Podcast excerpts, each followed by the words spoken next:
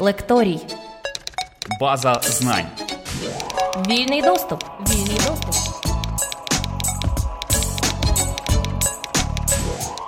Де два українці, там три гетьмани. Тема національного лідерства в усі часи була для українців болючою і коштувала нації дуже дорого. На початку ХХ століття українська держава не змогла відбутися, а українська армія зазнала поразки не в останню чергу через те, що в Україні не відбулося єдиної революції, а мала місце низка різних революцій. На думку Дмитра Донцова, українського публіциста, філософа та політичного діяча ХХ століття, національне лідерство наріжний камінь успішного державотворення. Сергій Квіт, професор Києво-Могилянської школи журналістики, стверджує, що Дмитро Донцов чудово розумів небезпеку штучного маніпулятивного розділення нації, яка мала за своїми плечима непростий досвід колоніального минулого, а тому все своє життя присвятив пошукові і розробці ідеї, здатної цю націю об'єднати. Вітаю вас! Мене звати Сергій Квіт. Я професор Києво-Могилянської школи журналістики, і тема нашої сьогоднішньої лекції Дмитро Донцов та проблеми національного лідерства. Це надзвичайно цікава історична постать Дмитро Донцов. І, між іншим, якщо звузити і подумати, хто він був передусім, я думаю, що це цілком справедливо, якщо ми скажемо, що він був дуже відомим журналістом, організатором періодичної преси і також літературним критиком і есеїстом, можливо, в першу чергу. Ну і також він відомий, очевидно, як ідеолог українського націоналізму. В Києві лишилася по ньому пам'ять. Тому що якщо ви зайдете в приміщення Корінформу, то ви побачите там його портрет, тому що він був засновником цієї інформаційної агенції, яка на той час, часи гетьмана Скоропадського, коли він її засновував, називалася, тобто коли Донцов засновував, називалася Українська телеграфічна агенція. Що ще пов'язує Донцова з Києвом? Насамперед, треба також згадати Лук'янівську в'язницю. Він там сидів і лишив спогади. У нього є прекрасна книжка, надзвичайно читабельна, можливо, одна з найбільш читабельних його книжок. Це Київ, рік 18-й, коли він ходить по Києву, і ви можете впізнавати вулиці, якісь місця, які збереглися, і в тому числі він там описує, як він потрапив, як він був у Лук'янівській в'язниці. Отже, Дмитро Донцов. Дмитро Донцов народився в 1873 році. Він народився у Мелітополі в заможній родині, яка мала багато дітей. Їх було семеро в родині, братів і сестер. І завдяки тому, що родина була заможна, Дмитро Донцов мав можливість одержати прекрасну освіту, найкращу в той час спочатку в Російській імперії, а потім він також вчився за межами України. І він закінчив царсько-сільський ліцей.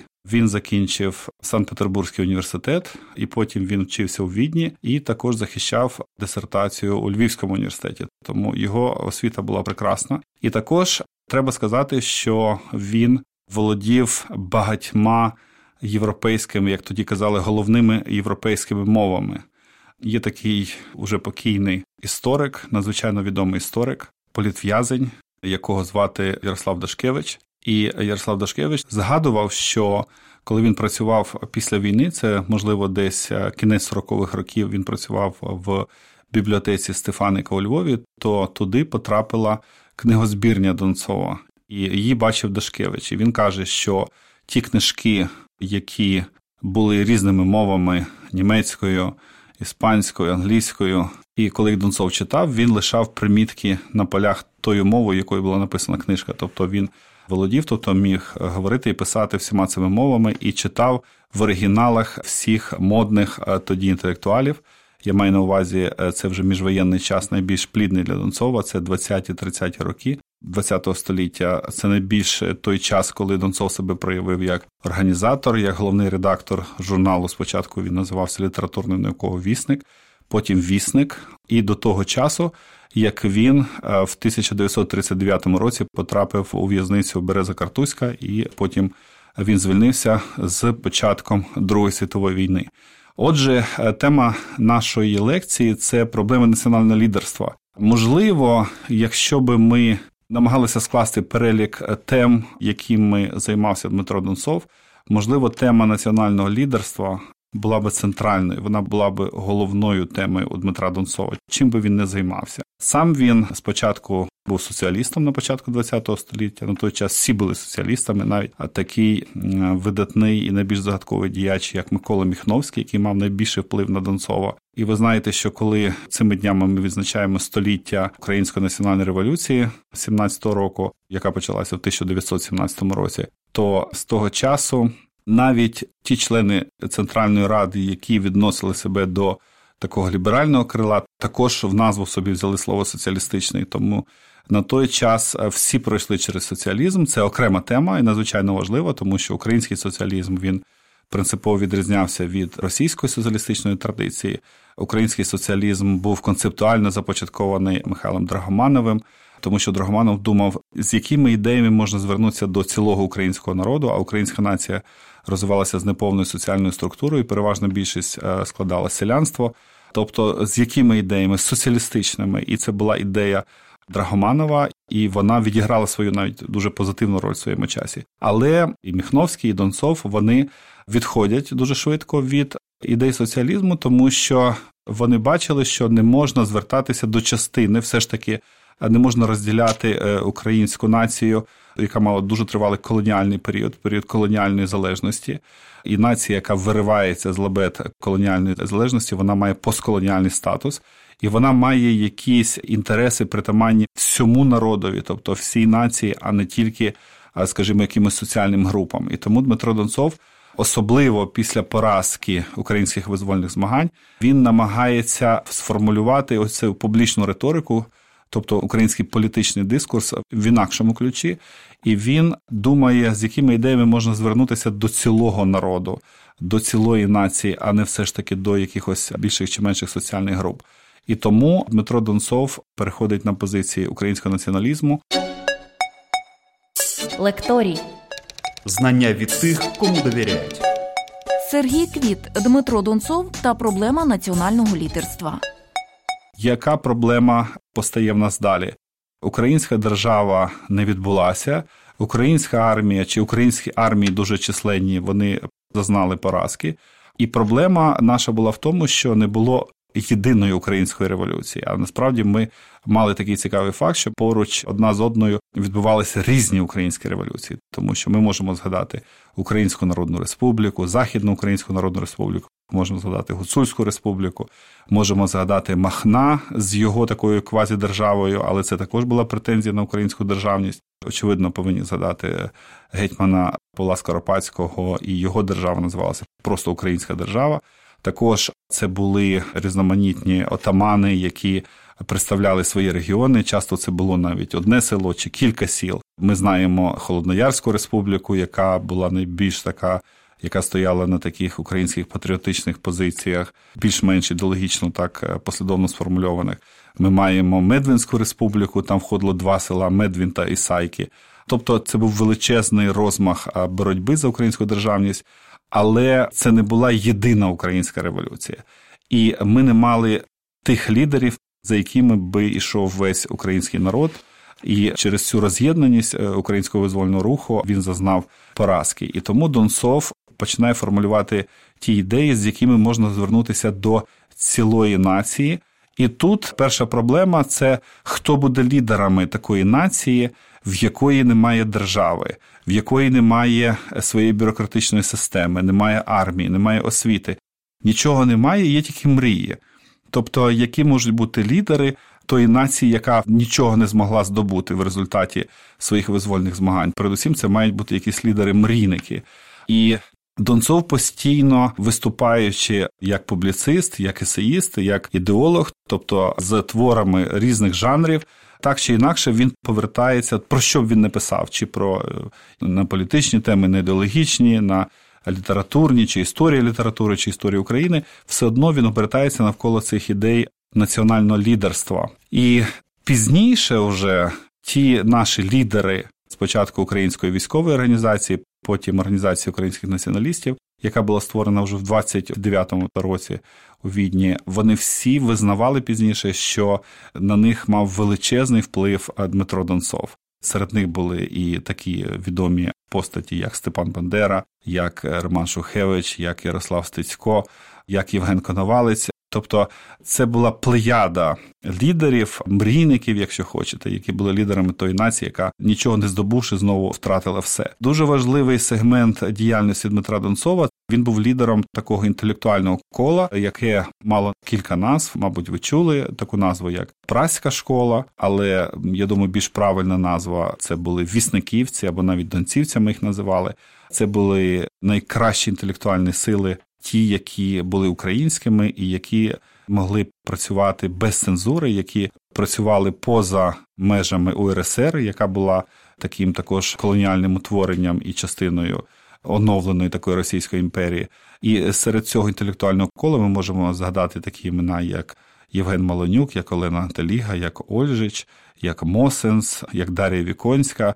Бжеський роман, тобто це були надзвичайно цікаві люди, які продукували ідеї, і також часто вони були письменниками, тобто або вони були прозаїками, вони були поетами, і в багатьох виданнях вони мали можливість друкуватися. Але в центрі цього інтелектуального кола це був, як я згадав, журнал літературно вісник, який видавався під редагуванням Донцова з 22 по 32 рік, і з 33 по 39 він цей журнал називався Вісник. Він був відновлений коновальцем, фактично.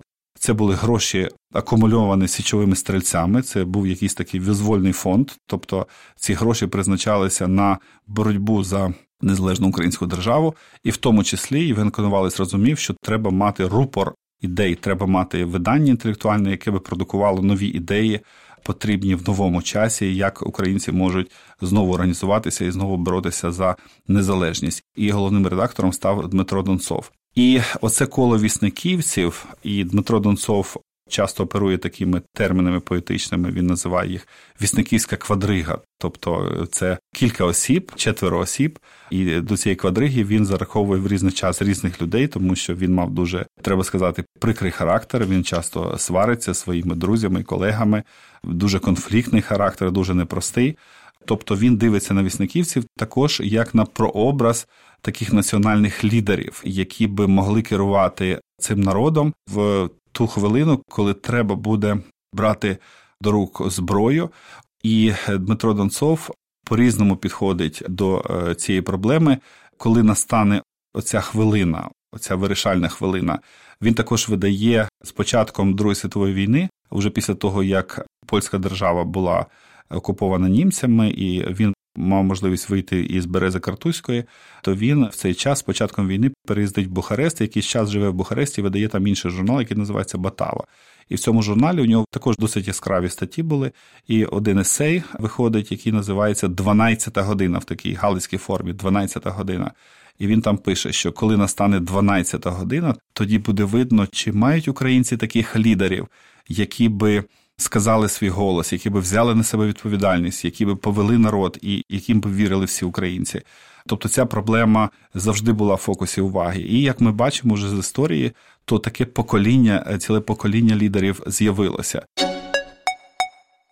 Лекторій. Знання від тих, кому довіряють. Сергій Квіт, Дмитро Донцов та проблема національного лідерства. Тут дуже важливо нам звернути увагу на важливий такий донцовський концепт, з якого виростає його формулювання, як він формулював ідеологію українського націоналізму. Він висуває таке гасло Українці для України. Це дуже цікаво. У Донцова ніде ми не знайдемо гасло Україна для українців, як ми можемо знайти у Миколи Міхновського.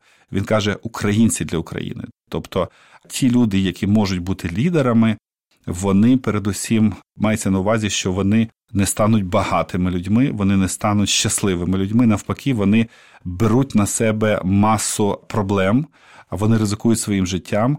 І вони передусім що роблять? Вони беруть на себе відповідальність, дуже велику відповідальність. Тому національний лідер за Дмитром Донцовим це людина, яка бере на себе відповідальність.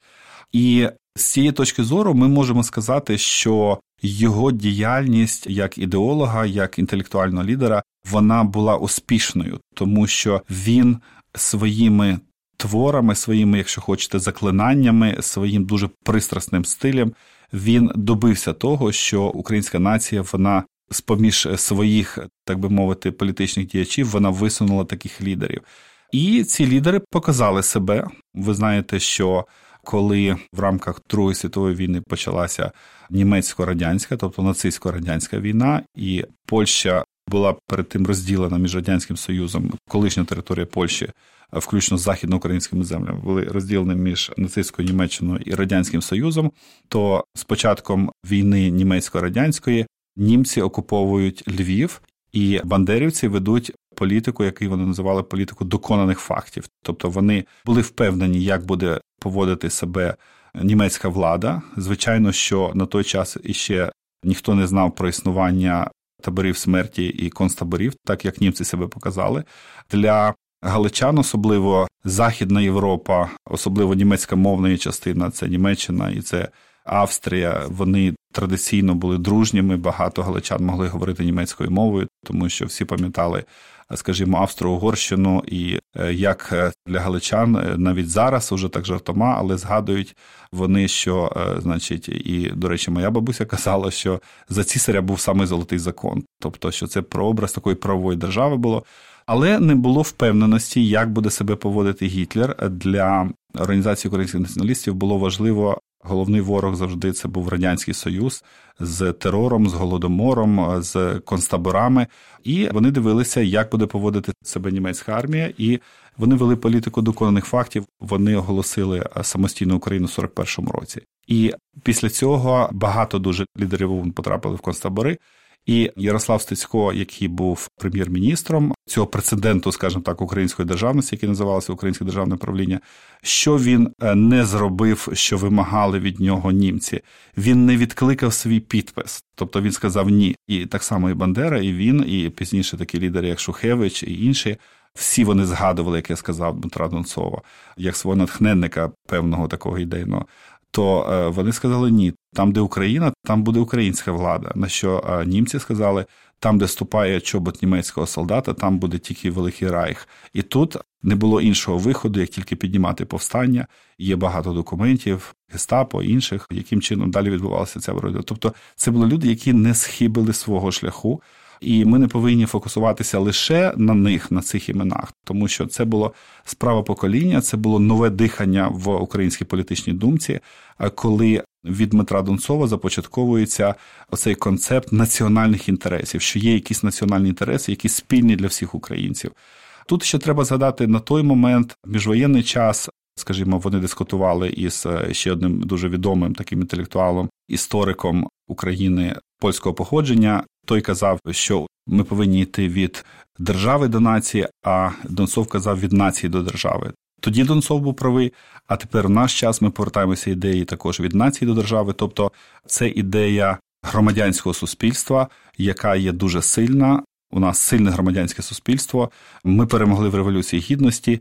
І внесок Донцова, ідеологічний інтелектуальний внесок, формування концепту національних інтересів і національного лідерства е, він дуже великий. І зараз ця проблема знову стоїть, і знову і знову треба вирішувати. Це проблема національного лідерства. Тому пам'ятаємо Донцова, читаємо його книжки. Це надзвичайно цікава постать в.